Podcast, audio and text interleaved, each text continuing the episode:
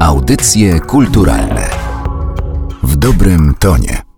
Jeśli mówiąc coś, chcemy przekazać jakąś dodatkową, mniej ważną informację, sygnalizujemy to zwrotem nawiasem mówiąc. Na przykład przygarnęli ze schroniska psa, nawiasem mówiąc bardzo podobnego do poprzedniego.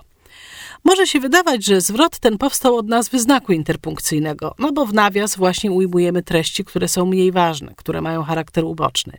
W takim wypadku jednak posługiwalibyśmy się chyba inną formą, mówilibyśmy raczej w nawiasie mówiąc. Mówimy jednak nawiasem mówiąc, a to dlatego, że chodziło o zupełnie inny nawias niż ten, który stawiamy, gdy piszemy jakiś tekst. Otóż dawniej nawias oznaczał coś, co wisi i ma łukowaty kształt i był tym samym co nawis. Oba wyrazy powstały od czasownika wisieć.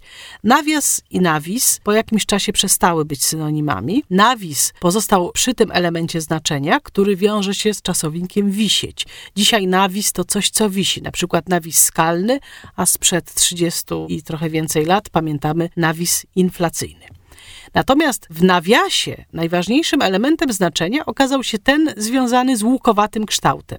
Tak jak powiedziałam, oba te wyrazy powstały od czasownika wisieć i oznaczały coś, co wisi i ma łukowaty kształt. I właśnie nawis to zostało to, co wisi, a nawias coś, co ma łukowaty kształt, niekoniecznie już wisi. I właśnie dlatego, że ten łukowaty kształt tu jest najważniejszy, to między innymi dlatego nawias stał się nazwą znaku graficznego, który właśnie tak, czyli jak łuk wygląda. Ten łukowaty kształt stał Stał się też podstawą utworzenia znaczeń przenośnych rzeczownika nawias, a właściwie jego formy nawiasem. Otóż dawniej używano wielu różnych zwrotów ze słowem nawiasem, a nie tylko tego, którego my dziś używamy, to znaczy nawiasem mówiąc. Można było patrzeć nawiasem albo pójść nawiasem i tutaj nawiasem znaczyło dosłownie bokiem. Pójść nawiasem to znaczy pójść okrężną drogą.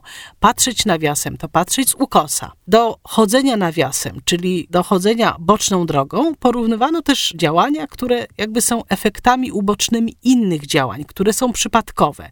Można było więc na przykład nawiasem sprawić komuś zawstydzenie. I tutaj to zawstydzenie to jakby skutek uboczny czyjegoś zachowania. Podobnie w zdaniu. To nie nawiasem, lecz z trudnością przychodzi zostać mecenasem. No, w tym zdaniu mowa jest o tym, że adwokatem, czyli mecenasem, nie zostaje się przypadkowo. A zatem, jeśli coś robiło się nawiasem, to robiło się to jakby przypadkowo.